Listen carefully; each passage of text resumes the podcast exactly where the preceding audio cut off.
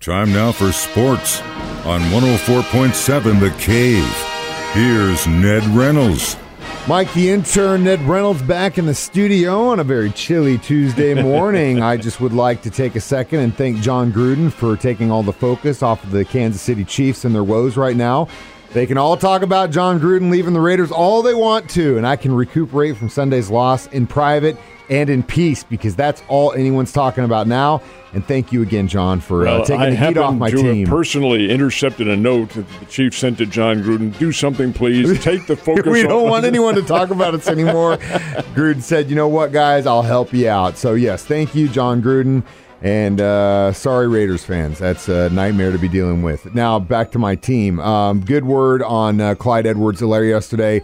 Uh, it's not super serious injury, just an MCL sprain, just a couple weeks, right? That's what they say. The quote is a few weeks, end quote, from uh, NFL officials and the Chiefs. But that really, that's kind of an innocuous statement to make because it doesn't really hold true. Any anytime you damage a ligament, an MCL ligament or any ligament for that matter, depending on the nature of strain or sprain that you have, it's it can keep you out for a while.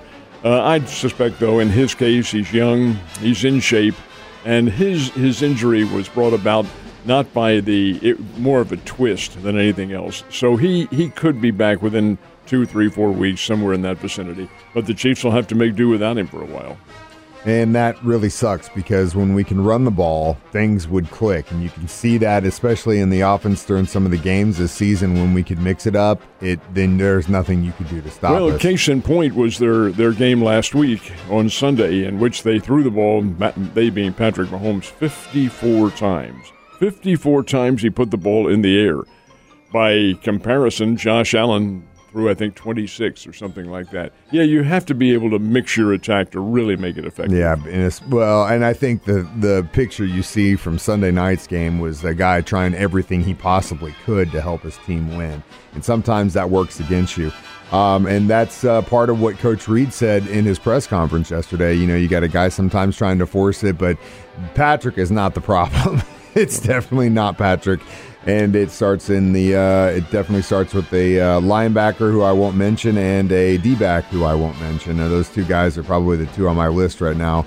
I just, I just don't understand what's happening on that defense. They're just not playing cohesive football. That's what Andy Reid said in his press conference yesterday. We have to be a more concise football team. We have to be consistent.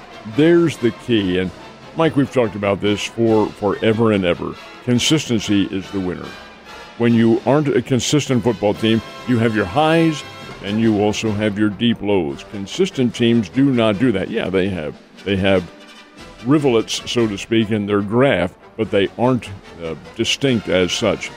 In the case of the Chiefs, they have been. They've had a high and some very deep lows. They've got to straighten out that plane, so to speak, and make it a more consistent level. And that comes with defense. They've got to play it. I think I talked about this and during the preseason. I remember, you know, because everyone during the offseason, offensive line, offensive line, offensive line, offensive line. We haven't said anything about those guys because they're pretty much doing their job. Well, in a, in, a, sense, they are, but by the same token, uh, you saw a little bit of the attack that was put on them by the by the uh, ball club on on Sunday night, and the way that worked the Buffalo Bills had a really interesting concept. Yeah, the offensive line did its job of keeping out a non blitz situation. Buffalo never blitzed. How that uh, uh, offensive line reacts with blitzes is the big deal. Uh, they were able to protect Mahomes for the most part, but then Mahomes was left with nobody to throw to.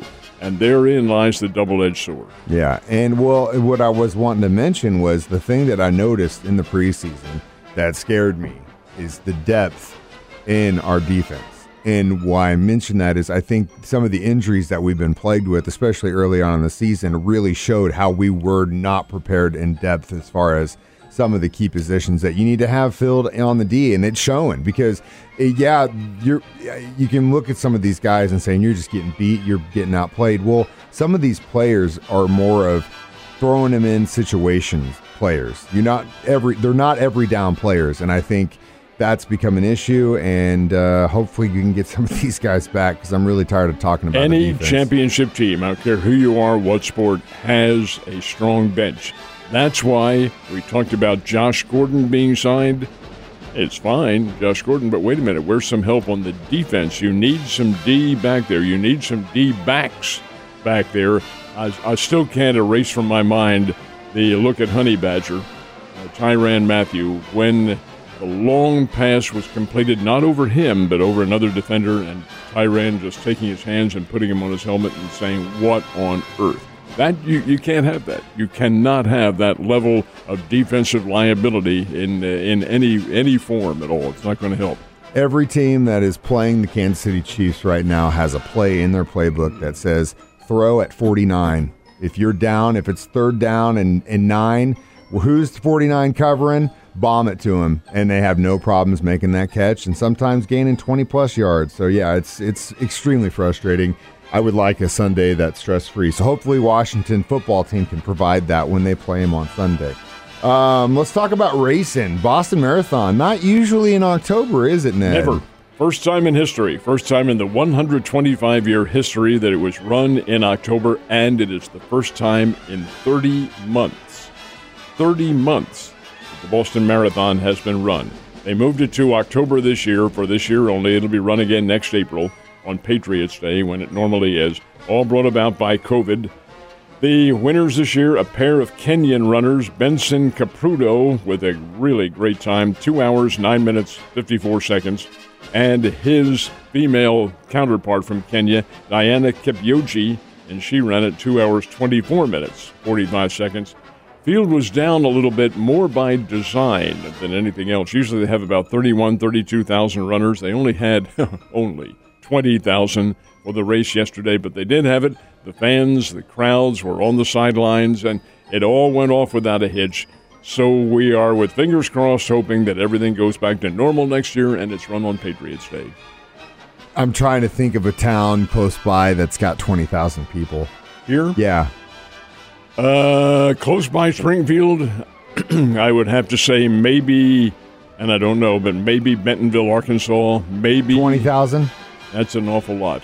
Uh, just, I'm trying to think of a town. Just imagine that town running a race. Yeah, you know? I know exactly just, what it, it boggles my mind. I mean, you, you see some of these races here in town, and it's just you know several several hundred people. Turkey Trot's got a few thousand, right? When when the Turkey Trot was run, yeah, yes, yeah, we had few, eight yeah, nine thousand. Yeah, yeah. So and that's that looks massive. Can you imagine a whole town running around? Thank God we don't have to worry about that on a Saturday when we're trying to go get breakfast.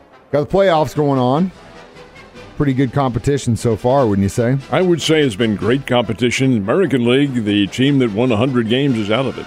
Tampa Bay Rays, beaten by the Boston Red Sox, three games to one. Game of the series, I should say, ended last night. Fenway Park in Boston. Kiki Hernandez with a sacrifice fly in the ninth inning. Place went wild, of course, playing at home. And the Red Sox ousted the Tampa Bay Rays six to five.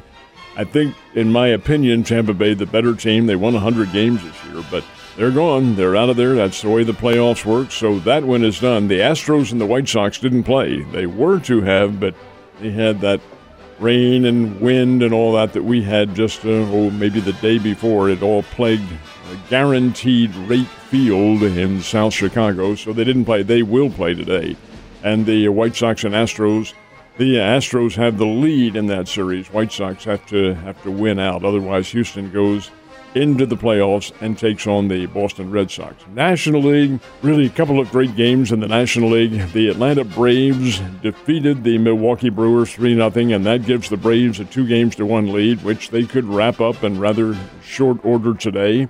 And in the National League, Dodgers and Giants, Dodger Stadium, Los Angeles. Max Scherzer on the hill for the Los Angeles Dodgers. He gave up one big hit Evan Longoria hit a home run. That was the only run of the game. Giants beat the Dodgers one to nothing. The Giants now have a two games to one lead. Giants won 107 games this year, and that is Scherzer's first loss to the Dodgers. Came over on July 30th. He was undefeated. That included a couple wins over the Cardinals, mm-hmm. and this is the first time that he had, lo- uh, had lost a game. And wouldn't you know, the Giants are the ones to beat him on one hit, one to nothing. If you look at uh, some of the trash talking on the West Coast, Dodgers and Giants fans hate each other, and it's been really funny to watch them just talk trash on each other. And that this will seal the deal. But what I'm more concerned about is that I'm going to actually have to root for the Red Sox over the Astros, and everyone in the country is probably thinking the same thing. And I do not want to root for Boston, Ned. I can't. I can't do it, man. The Astros situation that you are rooting against happened several years ago. I know. This is a very, very good Houston team and an interesting San Francisco team. You're talking about the rivalry between the Dodgers and Giants. Mike, you weren't even born. It doesn't, I know. doesn't even compare to Brooklyn and New York. Yeah, oh, I know, I know, but it's still funny to watch. It's still funny to watch from from afar. It's kind of like I'm sure what everyone says when someone brings up the Raiders or Chargers or Broncos around me, or even the Steelers. Um, but yeah, it's been good competition, and uh, it's going to be interesting to see who makes it on. Um, we've got the uh, football Bears giving us one hell of a season so far. Where are they at in the rankings They right now? dropped, as you knew they would, losing to Youngstown State. The Bears fall to 23rd. They're still in the top 25, and that really, Mike, would include them at the at now. If the playoffs were to start now, I think you would find the Bears in that playoff field. But they know fully well, and certainly Coach Petrino knows this, that they have to win. They have to start winning from here on in. They've lost a key conference game to Youngstown State, to whom they should not have lost. Play Indiana State this weekend, and- Indiana State's pretty good. They're not they're not a pushover by any stretch of the imagination. No teams in the Missouri Valley Conference are. But then the Bears have North Dakota State, the eight-time national champions. Then they have North Dakota. Then they have Southern Illinois, which is among the top ranking teams in America. Hey, it's a, a tough schedule uh, forthcoming. They're going to have to put some find some steam somewhere to plow through for sure. Uh, last night, uh, watching the Monday night game, Indianapolis got out to one hell of a lead. I was thinking, oh my God, they might actually pull this off. Then I went to bed. Then I woke up and I was like, oh my God, how did Baltimore pull this off? Well, they did. Poor. I don't really care about the Colts fans, but uh, I do kind of feel for you for sure. Well, the you're right. The Colts did have it wrapped up, and the Ravens came charging back. Ravens are really man for man a better team than Indianapolis, and they were slogging through the game, but then Lamar Jackson got them rolling, and down the stretch they scored, scored again, and then in the clutch, in the final minutes of the game, scored a touchdown, scored a two-point conversion to tie it, won it in the overtime. Indianapolis never got the ball in overtime. The uh, uh, the Ravens took it right downfield, scored a touchdown, all game right there, and hey, that's why Baltimore's the championship level team that they are. and why I lost my fantasy game by less than one point this week. It has been a garbage season for me overall, Ned. I need a drink. I'll see you tomorrow.